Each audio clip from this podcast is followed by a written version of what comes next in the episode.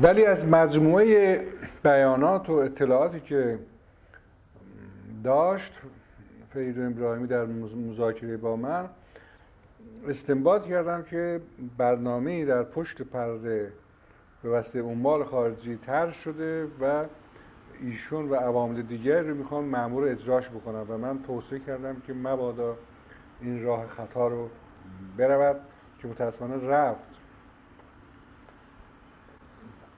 فریدون ابراهیمی پیشتر از اون هم در تهران هم با حزب توده همکاری می‌کرد مقاله در روزنامه رهبر یا مردم مینوشت و هم با روزنامه اطلاعات همکاری می‌کرد با عباس مسعودی که روزی من بهش گفتم این بر اساس پرنسیپ درست نیست که شما هم با حزب توده هم با عباس مسعودی همکاری می‌کنید.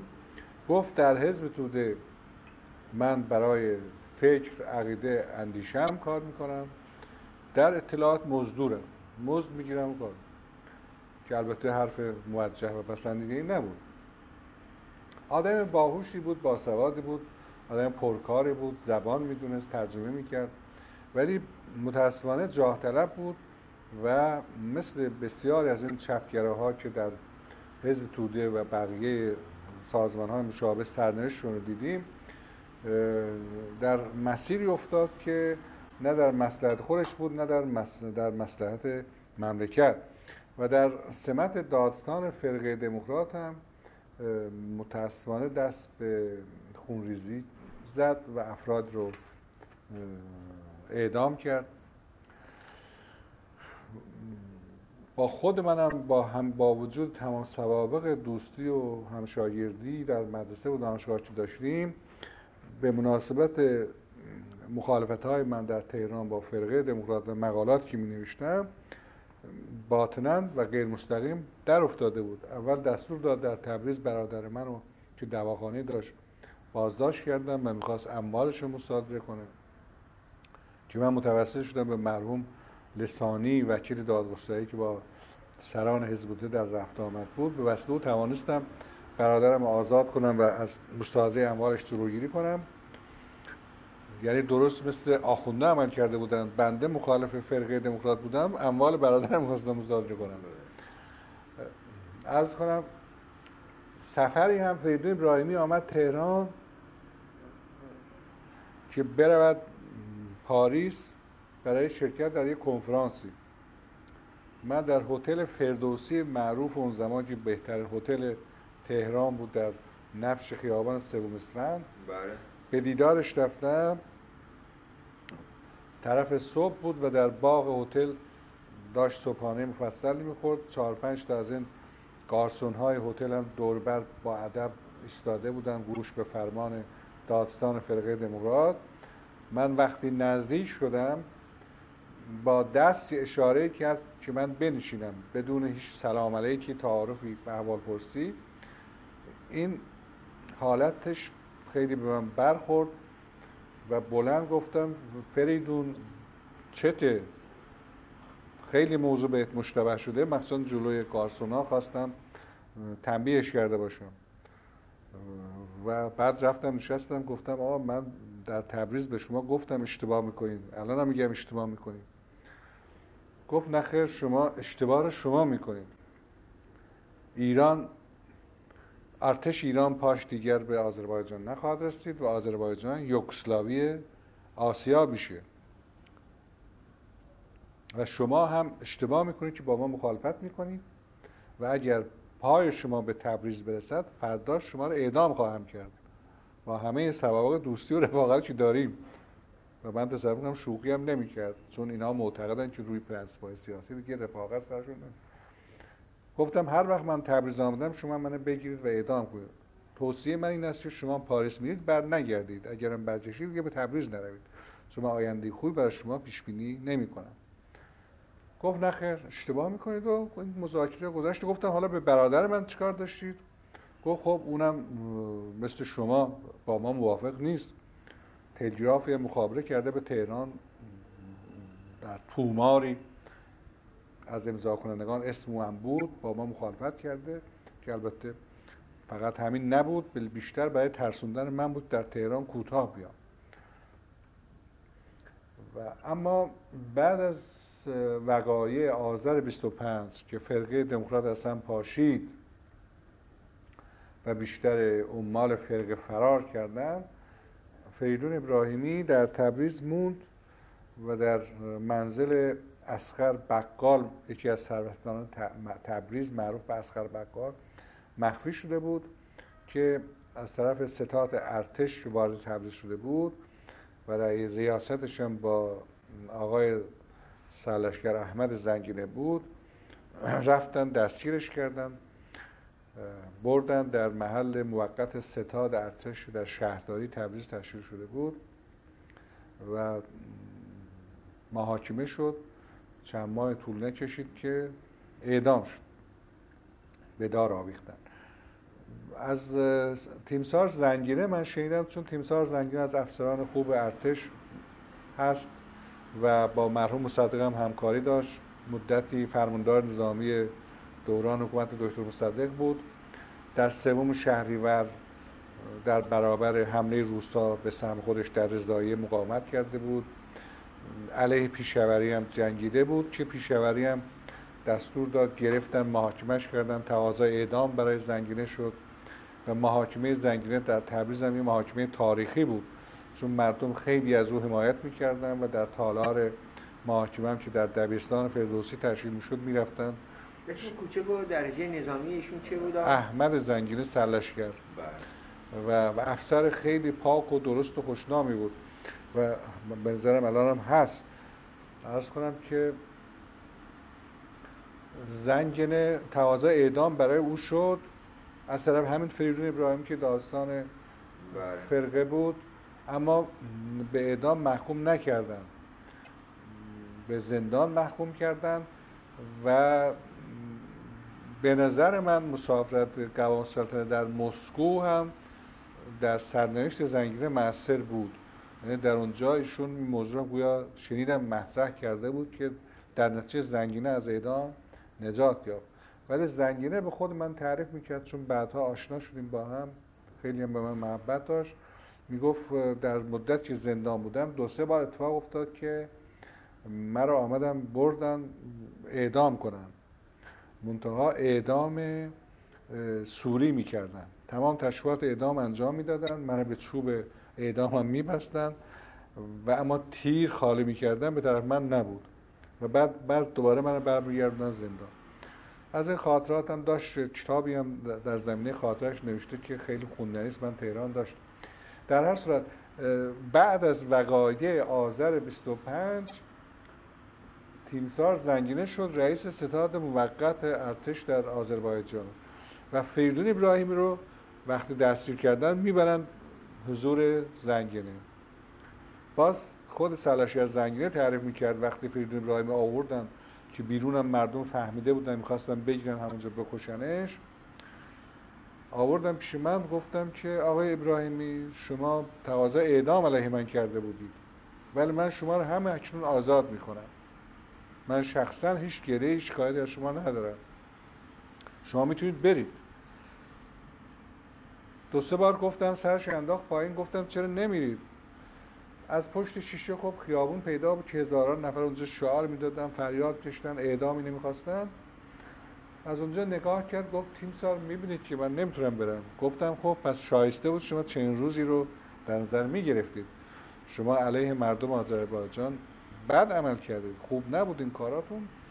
برای فرستادیم زندان و بعد محاکمه شد و اینطور که زنگینی تعریف می‌کرد. اما در اعدامش کاری کرده بودن که زیاد اخلاقا شایسته نبود. گویا فریدون ابراهیمی در ایامی که زندان بوده و محکوم به اعدام نامه به شاه می نویسه و تقاضای عفو و بخشش می‌کنه. و به خاطر شاه میارد که من از دست خودتون مدال گرفتم. شاهد اول بودم که عبدالدین جان ضعف نشون داده بود به اعتقاد بنده. چون اون راه را یا نباید می‌رفت یا رفته بود دیگه تا پای بند باید می‌رفت. شاه تصمیم می‌گیرد یه سفری بره تبریز که استقبال خیلی بی سابقه هم از او شد. هم در سفر به تبریز هم در مراجعتش. که متاسفانه قدر این سوابق رو تشخیص نداد. در زندان به فرید ابراهیمی خبر میدن که امروز شاه وارد تبریز میشه و می‌خواد در فرودگاه شما رو ببینه و عطف به تقاضایی که کرده شما رو ببخشه. این خیلی خوشحال میشه و میگه پس من خواهش کنم بفرستید از خونه لباس های رسمی منو بیارم. لباس های رسمی به اصطلاح اون زمان شرفیابی و اینا. بله. که کت مخصوص شلوار راه راه مخصوص و پیرهن سفید و پاپیون. اینا رو براش میارن و اینا رو میپوشه. آماده میشید که ببرن فرودگاه تبریز که همونجا شاه وارد می‌شد ملاقات کنه. ولی مستقیم می‌برن به میدان شهربانی که چوبه دارم آماده بوده. و اونجا وقتی می‌رسه گله می‌کنه. میگه چرا من گول زدید؟ و خب می‌خواست بگیم شما. بکشید. و من عکسی از او دیدم در تبریز که با همون لباس رسمی پای بالای دار بود. بر این خاطره رو من از پیشوری و زمان پیشوری و فرقه دموکرات داشتم که پرسیدید جواب دادم. بله. محمد رضا شاه پهلوی ها شما هیچ وقت با ایشون ملاقاتی کردید تماسی با ایشون مستقیما داشتید؟ در همون جمعیت آذربایجان در سال 29 من به عنوان منشی جمعیت آذربایجان شاه رو در کاخ سعدآباد دیدم. بله. و سابقم این بود که شاه روزی از ساعت نخست وزیر سوال می‌کنه که جمعیت در مورد آذربایجان چه فعالیت هایی داشته؟ ساعت می‌گوید که موافقت کنید منشی جمعیت بیاد و توضیح بده. و به این مناسبت قریب چهار پنج ماه بعد از مذاکره که ساعد با شاه کرده بود به منم خبر داد که احتمالا من به دربار دعوت خواهم شد یک روز آقای جیتی معاون تشکیلات دربار تلفن کرد که من یک روزی ساعت 11 صبح باید برم خورداد ماه سال 29 بود در سعدآباد رفتم و شاه منو در محوطه جلوی کاخ نزدیک استخر پذیرفت ایده از وزراش هم از جمله همین آقای دکتر امینی که در اون زمان خیلی کنم وزیر اقتصاد بود ایشون بود. از تلشگر شفایی به نظرم بله. و هیراد و سپه بودی انوشیروان سپه بودی رئیس تشفات و اینا من دور تا دور واسطاده بودم. و یکی دو تا از وزرای دیگه. و مذاکراتی من با شاه داشتم همه اینا میشنیدن. از آذربایجان پرسید گفتم متاسفانه در آذربایجان وضع بدتر داره میشه. به سبب تعدیات ارتش و دادگاه های نظامی در مورد مردم. به ناحق مردم رو می‌گیرن اذیت می‌کنن یه مهر لاستیکی ساختن به نام طرفدار پیشوری طرفدار فرقه دموکرات. در حقیقت یه مهر لاستیکی رو پیشونی هر کسی می‌ذارن اذیت می‌کنن ناراحت می‌کنن و من نگران هستم که باز وضع بدتری پیش بیاد. و این را خیلی با دقت گوش می‌کرد. بقیه هم که دور تا ایستاده میشنیدن. گفتم که به هر حال حقایق اوضاع به اطلاع شما نمی‌رسه. گفت که چرا؟ به چه مناسبت؟ گفت اون وقتا یادتون باشه مصطلح بود می‌گفتن اطرافیان نمی‌گذارن. بله. گفتم مثل اینکه اطرافیان نمی‌گذارن. این یک نگاهی به اینا کرد تبسم می‌کرد. خب اطرافیان ایستاده بودن. بله. ولی گفت بگید شما. و اونا خب یک مقدار چندتای مکدر شدن. بعد از کار من پرسید که شما چه کار می‌کنید؟ گفتم که من معاون اداره مالجارا و هم رئیس شعبه اول حل اختلاف بودم هم معاون اداره بودم معرفی کردم خونه و گفت این مسئله اختلاف مالک و مستجر هم همیشه هست. ما نشیدیم یه روزی حل بشه یه جوری به جای برسه. گفتم آخه علت اینه که مقرراتی وضع می‌کنن بدون اینکه از صاحبان نظر نظرخواهی کنن. الان چند ساله من و عده در اونجا کار می‌کنیم. اخیرا دارن این قانون رو اصلاح می‌کنن ولی همه از این قانون خبر دارن جز ماها که اونجا کار می‌کنیم. اصلا از ما نپرسیدن که این عیب قانون حسنش عیب چیه؟ این لایحه که می‌خوایم ببریم. این خیلی هم بهش براش مطلوب بود این طرز صحبت و اینا. گفت آخه چطور ممکنه که از شما نپرسن؟ گفتم نمی‌پرسن. بعد روشو کرد به چیز هم آقای هیراد. گفت که یادم بیارید به وزیر دادگستری بگیم که این درست این حرف. اینایی که دستن در کارند و با مشکلات مواجهن بهتر می‌دونن که چه کار باید کرد اینا. اون وقت معروف بود البته شاه اون وضع بعد از به مرداد رو نداشت. که هنوز بین عده از افراد آدمی بود دموکرات و نمی‌دونم اصلاح طلب و منم خب همطور آزادانه باش صحبت می‌کردم. دیگه خداوزی کرد و یه اتومبیل اونجا در کنار استخر بود اتومبیل روبازی بود سوار شد که بره و موقع رفتن باز دستی تکون داد و خداوزی کرد و و اما من به, طور محسوس دیدم که این اطرافیان ناراحت شدن اصلا بدون خداوزی جدا شدن فقط هیرات تعارف کرد که بریم بالای چیزی شما نوشیدنی بخورید و بعد برید و که رفتیم نشستیم. سه روز بعدش حکیم ملک وقت وزیر دربار بود که از جمعیت آذربایجان من میشنا بله. او تلفن کرد که شما یه سری باز اینجا بیایید در کاخ سعادآباد صحبت کنید.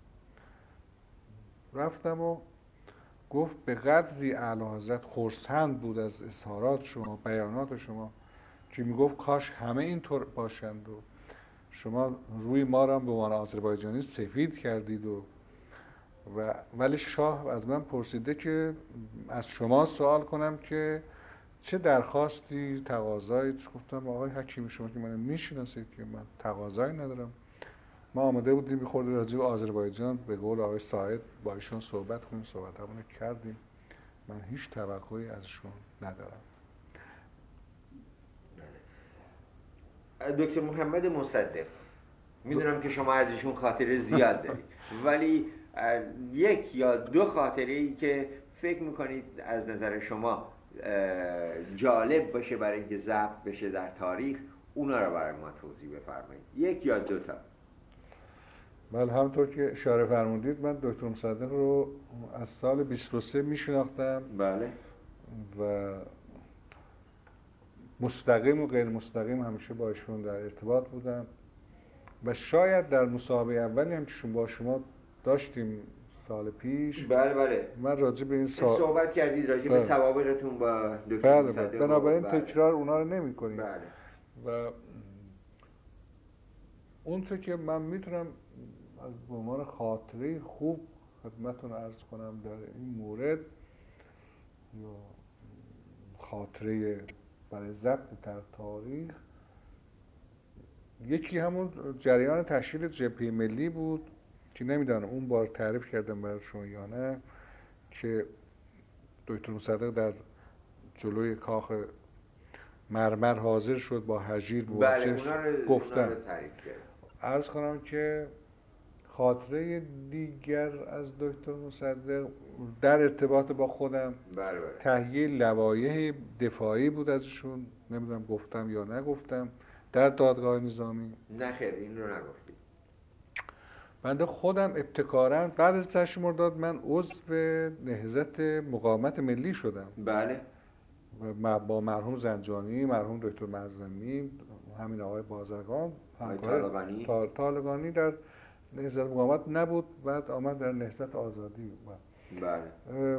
با همه اینا در نهزت مقاومت بودن بعضی را ما میشناختیم بعضی را نمیشناختیم به سبب مخفی کاری سازمان.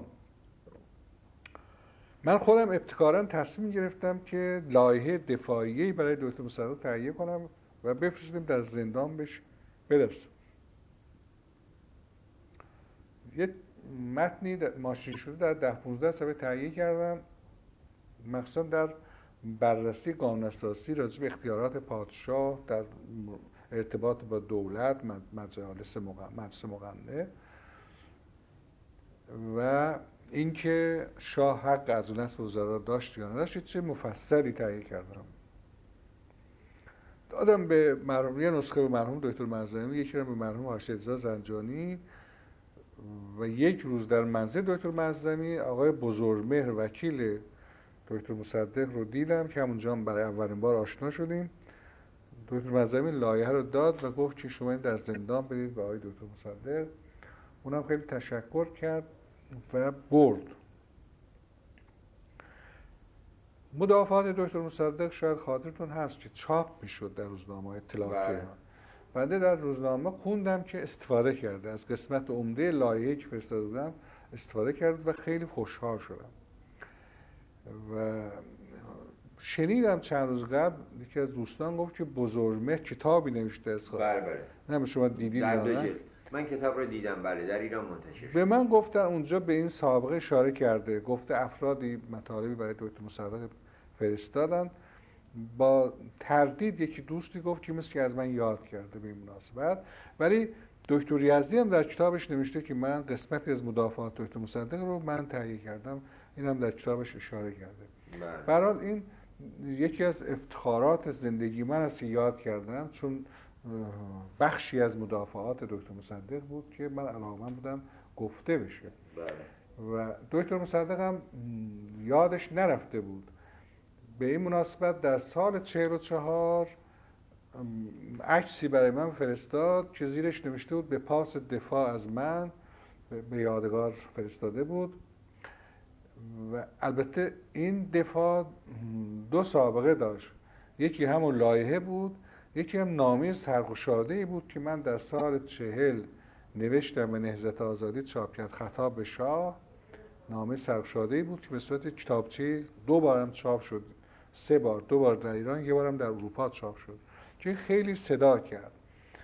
خطاب به شاه من اونجا از تز مصدق راه و روش مصدق در دوره حکومتش شدیدا دفاع کرده بودم و شاه هم انتقاد کرده بودم مستند به حرفها و نوشته های خودش به این مناسبت دکتر مصدق برای قدردانی اون عکس رو برای من فرستاد و خاطرات دیگری که می‌تونم براتون بگم خاطره حضور در شب هفت خود دکتر مصدق بود. نمی‌دونم اینو براتون تعریف کردم یا نه. اون بار هفتم فوت مصدق در احمد آباد برگزار شد. بله.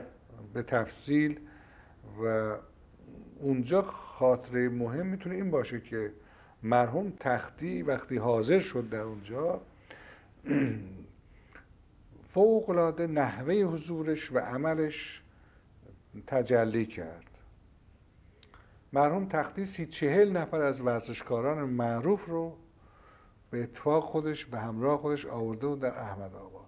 در حالی که تمام مسیر به احمد آباد از جاده قزوین پر نظامی بود و تحت مراقبت شدید و در داخل خود احمد آباد هم مقر مسکونی دکتر مصدق معمولی ساواک توی اتوبوس ها نشسته بودن مراقبت می‌کرد. و در اون ورودی احمد آباد هم بالاش جایی بود دیدبانی در حقیقت. بله. معمول ساواک از اونجا بوی عکس اشخاص را هم مرتبا می‌گرفتن. مرحوم تختی با این سی چهل نفر ورزشکار به خط به صف رسونده بودن. البته اونجا از اتو ماشینا که پیاده شدن به صفی بستن. و یه دستگل بسیار بزرگی که دو نفر از ورزشکارها جلو گرفته بودن و خط دختی هم پیشا پیش قدم بر داشت و آمد که ببره بذاره در روی مقبره دکتر مصدق و من خیال می‌کنم اصلا از اون تاریخ تختی حسابش رو با رژیم شاه به کلی یا علنی جدا کرد. و این که میگن شایدم کشتنش که من تردید می‌کنم هنوز این روشن نشده. اگر راست باشه که کشتنش من تصور می‌کنم یکی از دلایلش همین ژست بسیار عالی و زیبا بود که تختی در شب هفت دکتر مصدق از خودش نشون داد. و خاطره دیگری که می‌تونم ارز کنم این که دکتر مصدق چون آشناییمون با ایشون بر سر لایحه اصلاح قانون انتخابات بود در سال 23 که اون دفعه به تفصیل شاید گفتم بله. وقتی نخست وزیر بود من اروپا بودم اینجا در ژنو بودم. مکاتبه با هم داشتیم. وقتی در اواخر سال 31 به ایران برگشتم رفتم دیدمش گفت که خوب به موقع آمدید چون باز به انتخابات داریم لایحه تهیه می‌کنیم و من از شما می‌خواهم که در این زمینه همکاری کنیم. قبول کردم بنده رو گفت برم پیش دکتر شایگان گفت پرونده اصلاح قانون انتخابات پیش شایگانه. بروم ازشون سوابق رو بگیرم و مطالعه کنم نظر بدم. من به دکتر شایگان مراجعه کردم گفتم ولی به هر علت این پرونده رو من ندیدم. یا دکتر شایگان فراموش کرد به من بده. هیچ وقت در این زمینه من توفیقی پیدا نکردم. و افرادی هم به دکتر مصدق پیشنهاد کرده بودن که به من این مقاماتی محول بشه از جمله یا بنده بشم معاون وزارت کشور معاون وزارت خارجه یا شهردار تهران. کسانی هم که پیشنهاد کرده بودن یکی مرحوم خلطبری بود ارسلان و یکی هم وکلای تبریز. وکلای تبریز علاقه داشتن بنده بشم معاون وزارت کشور. شاید بعضی هم فکر انتخابات آینده نمی‌کردن. حالا نمی‌دونم این زن من تا چه درست باشه. چون اونا رو من آدم های بری از مداخلات مستقیم در انتخابات و اعمال نفوذ می‌دونستم. در هر حال اما دکتر مصدق گفته بود که تمایل خودش رو باید فهمید چیه. من خیلی میل دارم که سمتی به اون محول بشه. ولی من هرگز با اینکه دو سه بارم به دیدارش رفتم در این زمینه اصلا نخواستم. یکی دو بارم پرسید گفتم من داوطلب خدمتی نیستم مگر خودتون تصمیم بگیرید و هیچ وقت من واقعا مشتاق نبودم که حتما پستی مقامی با محور بشه. آقای خلیل ملکی آقای خلیل ملکی رو من دو بار بیشتر ندیدم در همون منزلش در خیابان رامسر در بله. شارزا ایشون خیلی به من محبت کرد در این دو جلسه ملاقات من خیلی ملکی رو مرد وطن پرستی میشناختم و می‌شناسم منتها همونطور در کتاب خودش نوشته بله. در تشخیص افراد که در حزب توده باشون همکاری خواسته بکنه یا بعد در سازمان های دیگر سیاسی یه مقدار اشتباه می‌کرده. بله. یه مقدارم تند بود در قضاوت اونا و یا فوقلاده حساس که در کتابش نوشته دوبار تصمیم به انتحار گرفتم. و من تعجب می‌کردم که مرد قوی و فعال و مبارز سیاسی اصلا به فکر انتحار چاق نباید بیفته.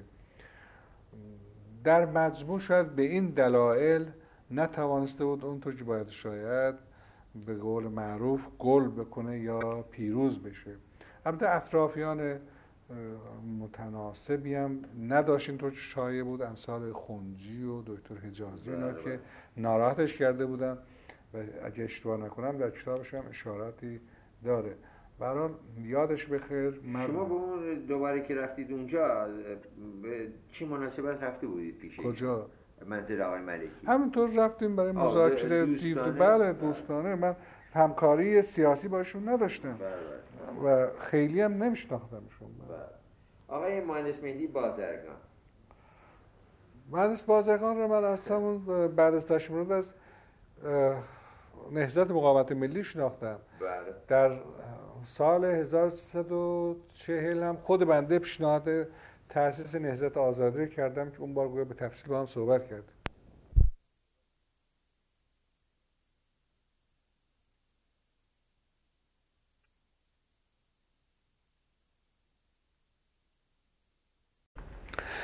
مهندس بازرگان رو من بعد از انقلاب به چهره ای نیافتم که قبل از انقلاب ازش توقع داشتیم بله.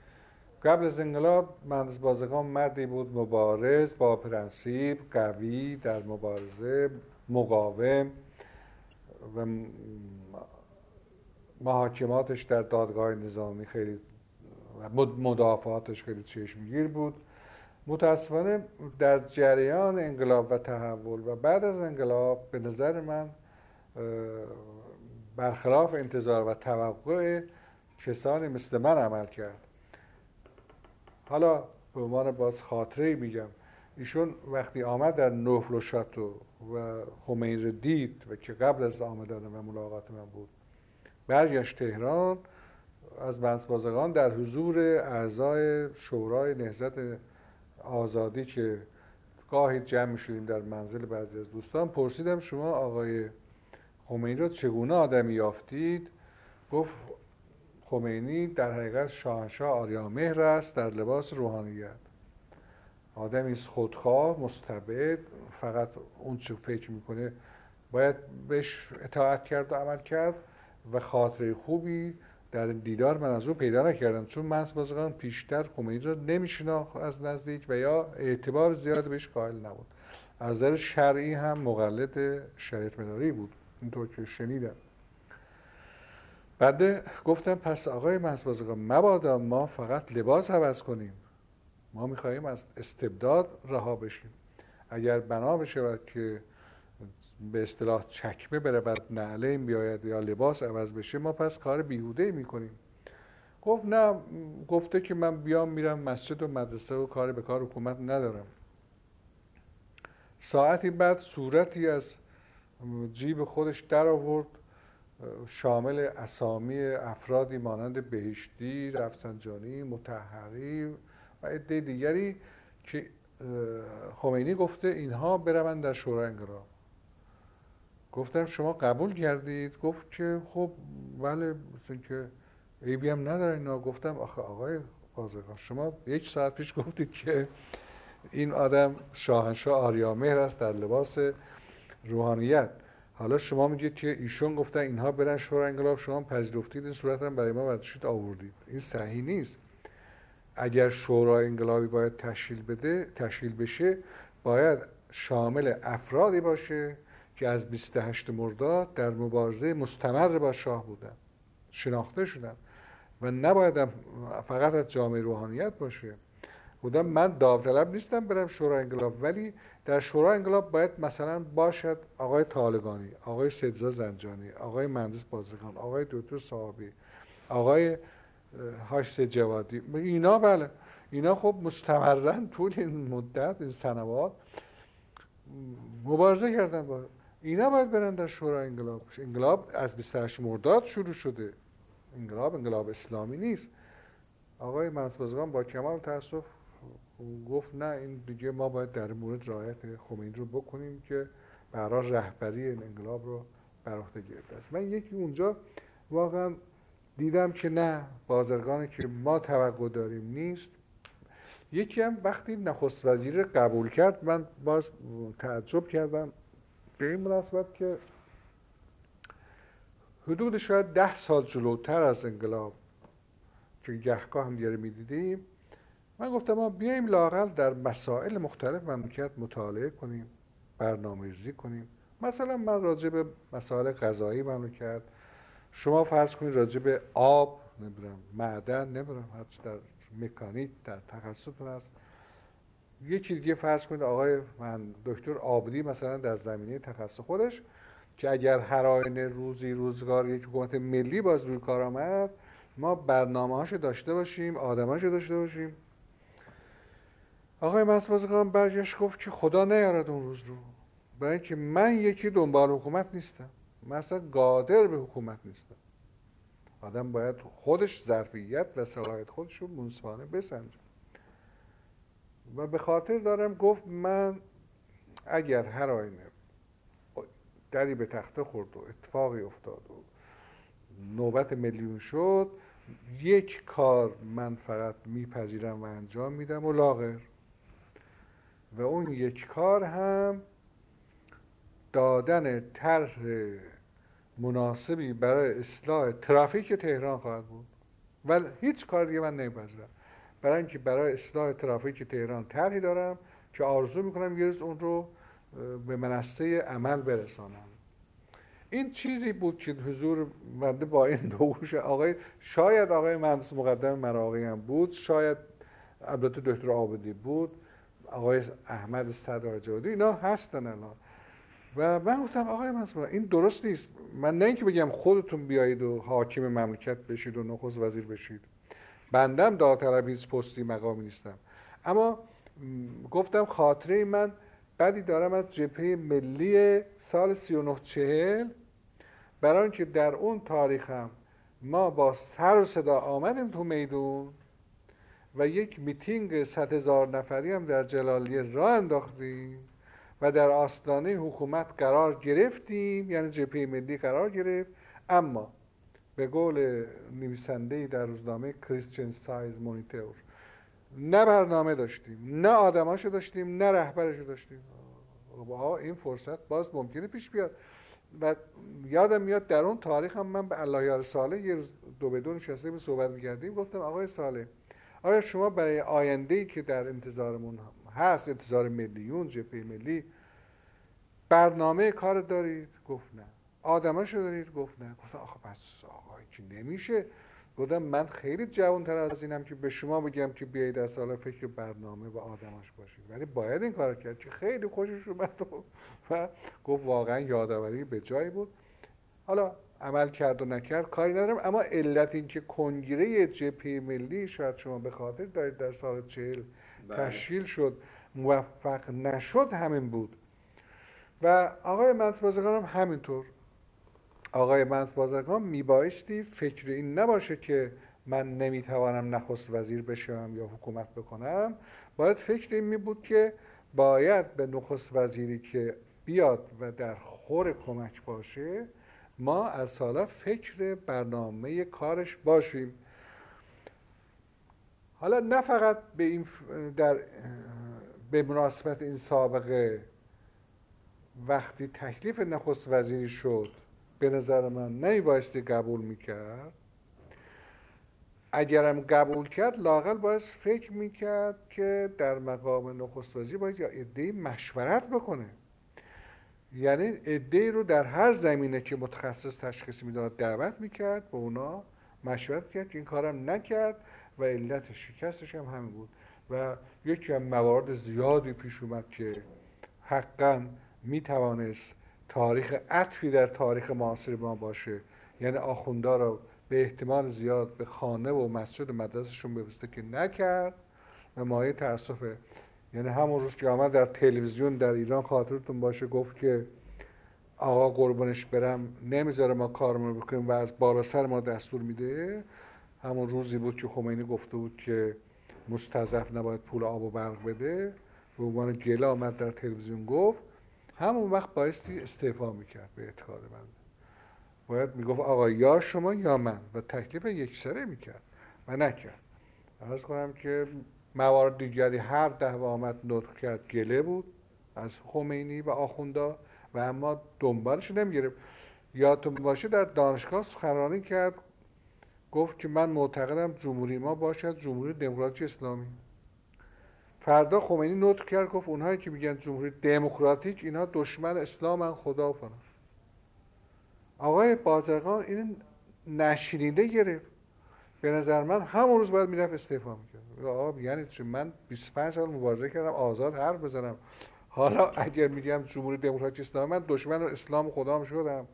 اینا رو همینطور از کنارش آرام رد شد. متاسفانه فرصت ها رو از دست داد. در حالی که به اعتقاد بنده مواردی پیش آمد که, که خمینی فکر می‌کرد. اگر بازرگان کنار بیاد چه آسمون به و ایشون باید با این موضع و فرصت هایی که داشت استفاده می‌کرد کار خودش رو به خمینی یکسره می‌کرد. و احتمال قریب به یقین این بود که خمینی رو می‌تونست از حکومت بذاره کنار و نکرد. از این قبیل فراوانه که یکی هم همون مورد انحلال خبرگان بود که باید استفاده می‌کرد نکرد. بله. یکی در مورد عزل خود بنده بود که می‌گفت تعریف می‌کرد در نصف نماز جمعه روز جمعه. آمدن تو گوش من گفتن نزی باید بره آقا گفتم. میگه من اینقدر ناراحت شدم تو نماز من قطع کردم گفتم این چه طرز دست ابلاغ دستوره. پس من هم می‌روم. اینو خودش تلفنی به من تعریف کرد به خانمم گفته بود. میگم خب آقا تو وقتی گفتی من هم میرم نه برای خاطر من برای اصول برای خاطر مملکت باید می‌رفتی. آخه تو که رفتی گفتی هیچ گناهی متوجه این آدم نیست و من شهادت شرعی و قلبی می‌دهم که هیچ اتهامی این آدم مرتکب نشده و در مرحله نه نمی‌تواند اتهامی در بارش ثابت بشه. چرا وای نستادی اگر وایستاده بودی اتفاقات دیگری رخ نمی‌داد. یعنی از اونجا اصلا شروع شد کوبیدن افراد ملی و به قول آخونده لیبرال ها و ایشون سکوت کرد و تماشا کرد و نشست و یکی هم در مورد چیز بود گروگانگیری. بله. در مورد گروگانگیری هم ضعف نشون داد. ایشون می توانست به اعتقاد بنده به طور قاطع عمل بکنه. یعنی نیروهای از ارتش و نیروهای انتظامی رو میفرستاد اونجا به هر قیمت می‌گفت می‌شد از سفارت خلیت می‌کرد از این افراد که اونجا بودن. و این امکان پذیر بود. تهدید هم می‌کردن که یه روکان هم می‌کشیم ولی جرات نمی‌کردن و نمیکشتن. اونجا هم ضعف نشون داد. و که نتیجه شد از لگتی خودش برای اینکه اون هر قدمی که اونها جلوتر می‌رفتن بازرگان در حقیقت پنجاه قدم صد قدم طبعا عقب میشست. بله وقتون در زمینه زیاد نمی‌گیرم ولی آیت الله محمود طالقانی. طالقانی رو باز بنده در ایشون رو از نهضت آزادی شناختم. بله. در سال چهل که تصمیم به تحصیل نهضت آزادی گرفته شد من شناختم. مردی بود معتدل روشنفکر به نسبه به سایر آخونده و تعصب مذهبی و اسلامی به اون معنا نداشت که دیگران داشتن. قائل به حد و مرزی در صلاحیت ها بود و تخصص ها و آدمی بود طرفدار دکتر مصدق. برخلاف بسیاری از آخوندا که در مقابل دکتر مصدق جبهه بسته بودن و در محاورات خصوصی که با ایشون داشتیم غالبا من مردی می‌دیدم که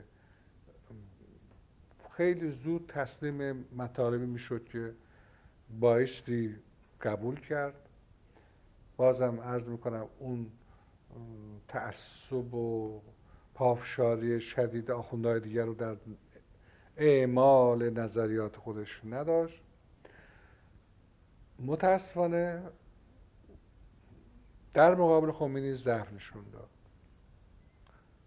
من از خودش شنیدم که یک ماه قبل از فوتش گفت خمینی به من پیغام داده است که تو می‌خوای بت بشی و من این اجازه رو به تو نخواهم داد. و خیلی از این پیغام رنج می‌برد و می‌گفت می‌خوان منو ترور کنم و احتمال زیادم می‌رفت که بکشنش. و این مناسبت با وانت بار رفت آمد می‌کرد. جای بار میشست با آمبولانس می‌رفت میومد هر شب خونه رو عوض می‌کرد. و من هر بار که می‌خواستم ببینم باید در خونه جدیدی رو می‌دیدم.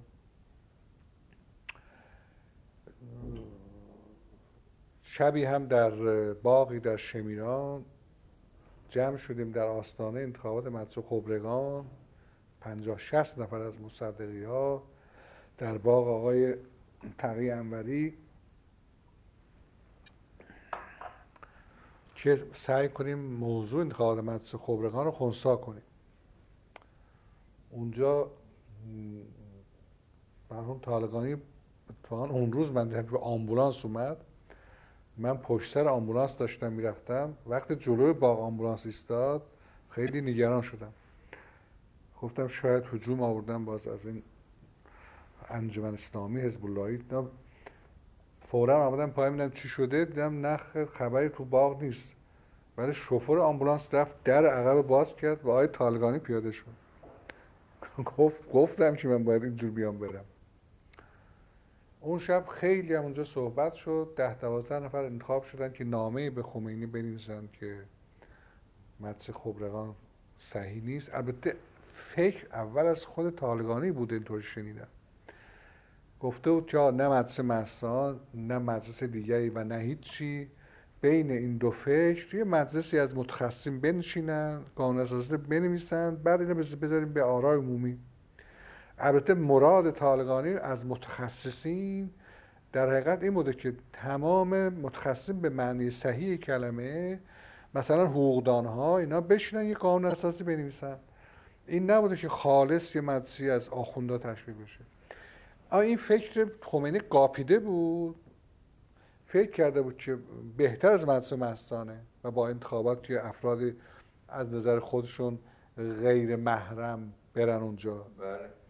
و اما اینجا قافیه را طالقانی بیچاره باخت و به این مناسبت به فکر افتاد که منتفی کنه که دیگه موفق نشد. اون شب اونجا که تعیین شدن عده این لایه رو بنویسن ولی گفتیم که شرطش اینه که خود آقای طالقانی حامل این لایحه برای خمینی باشه که متاسفانه عمل نشد. یعنی نه اون این دقیقا یادم نیست چه شد. ولی عملا به اون مرحله اصلا نرسید.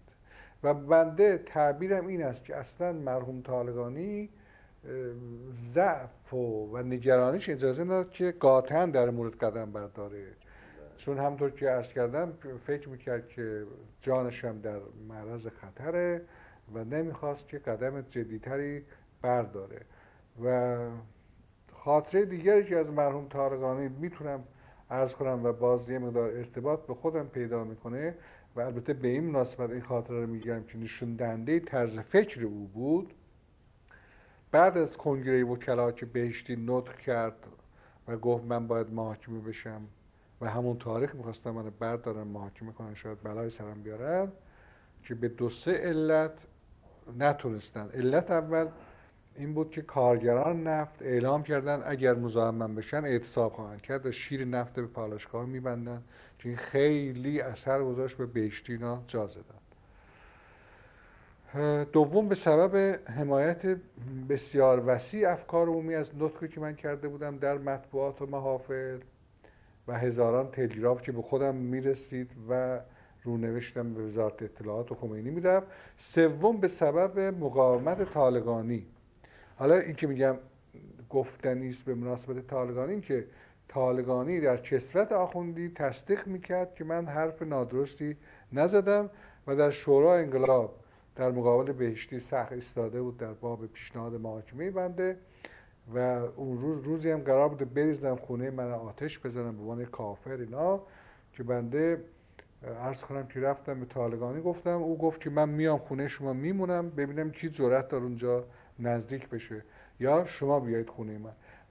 این خاطره رو بیشتر تکرار می‌کنم به مناسبت دید وسیعش نسبت به انقلاب به اسلامی. که اون می‌گفت اصلا ما هدفمون این نبود. صریحا می‌گفت ما اصلا اهل حکومت نیستیم. و به منم حق می‌داد در اون چه که گفتم. آقای دکتر جمشید آموزگار. دکتر جمشید آموزگار رو بنده یه روز خودش به خاطرم آورد. یادتون باشه مجله منتشر می‌شد در ایران به نام مجله آینده. بله. به مدیریت مرحوم دکتر محمود افشار. بله.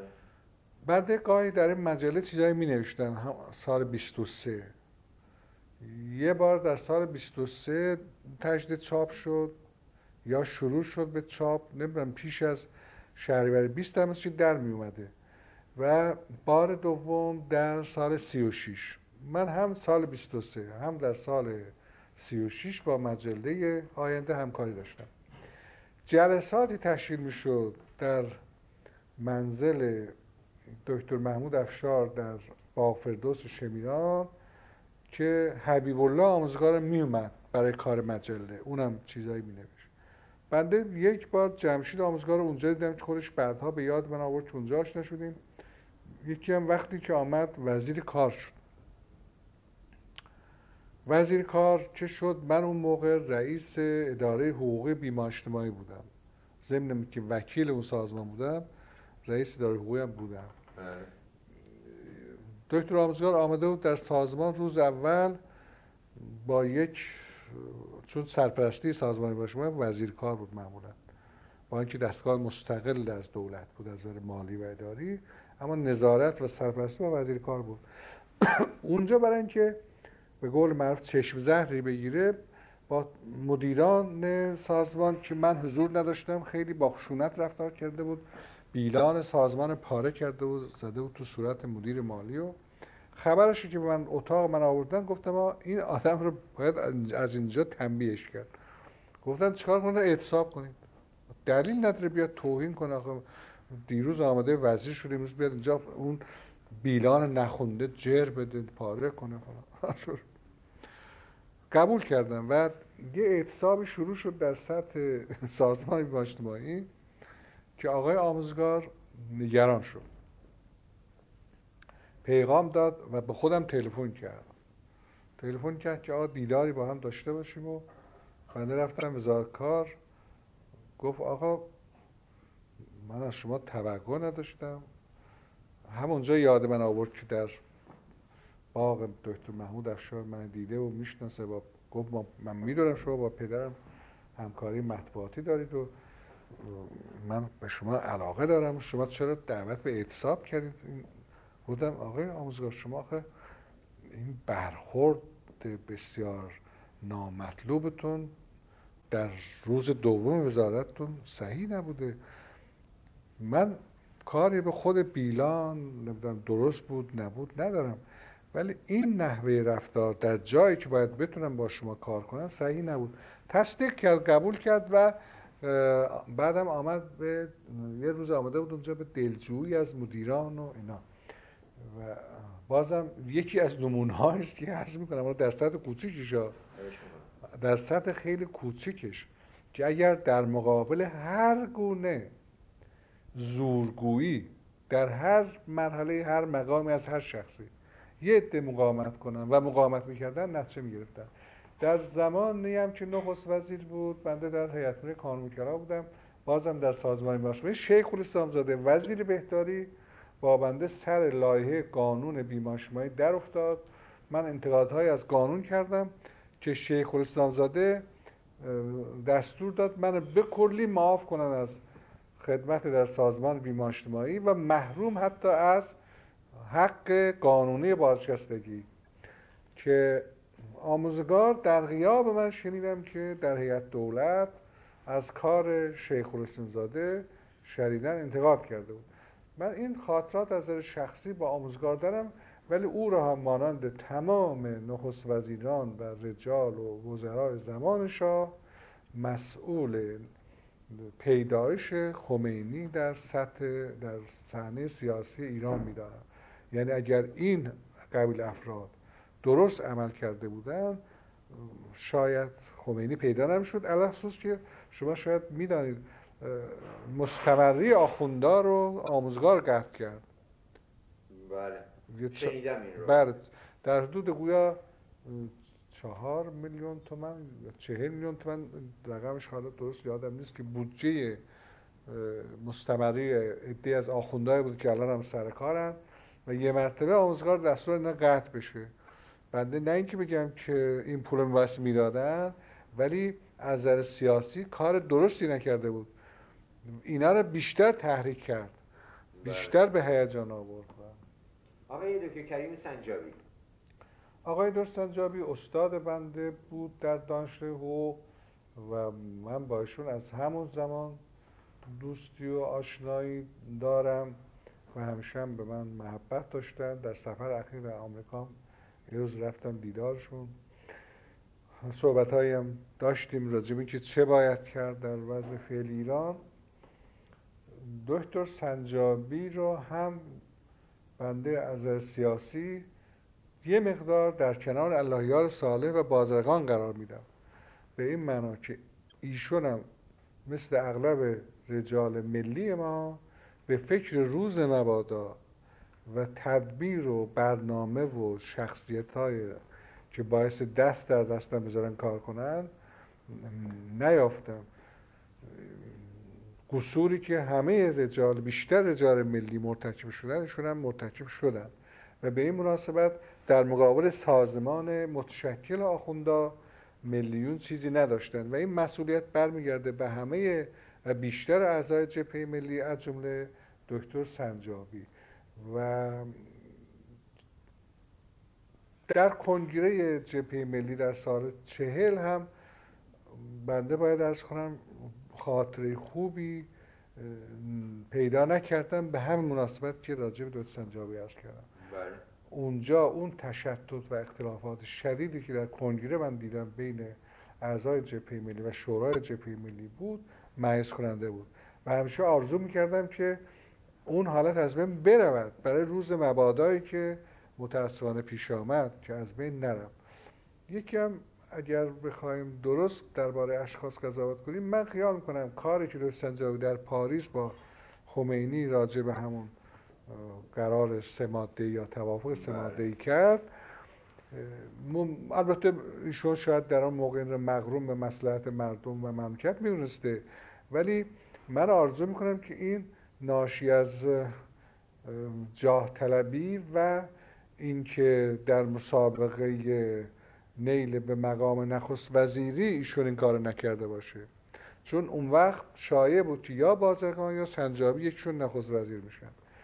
و خدا کند که آقای منصبازگان آقای دکتر سنجابی به این نیت اون طرح رو به خمینی ارائه نداده باشه.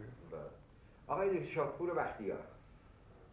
دکتر بختیار هم من از قدیم از همون 28 مرداد به بعد یعنی جلوترش از زادکار میشناختم که معامل زادکار بودن. در همون ایام که زمان مرحوم دکتر مصدق منم از دادگستری منتقل شدم به سازمان باشنامایی به عنوان رئیس اداره حقوقی. بل همون وقت ایشون معاون آقای دکتر عالمی بودن در زادکار و آقای دکتر بختیار من اونجا دیدم و شناختم شد دکتر بختیار رو من مرد وطن پرستی می‌شناسم و اما از لحاظ سیاسی هم در مورد قبول نخست وزیر زمان شاه و هم نحوه مبارزه با خمینی من باشون هماهنگ و هم موافق نیستم.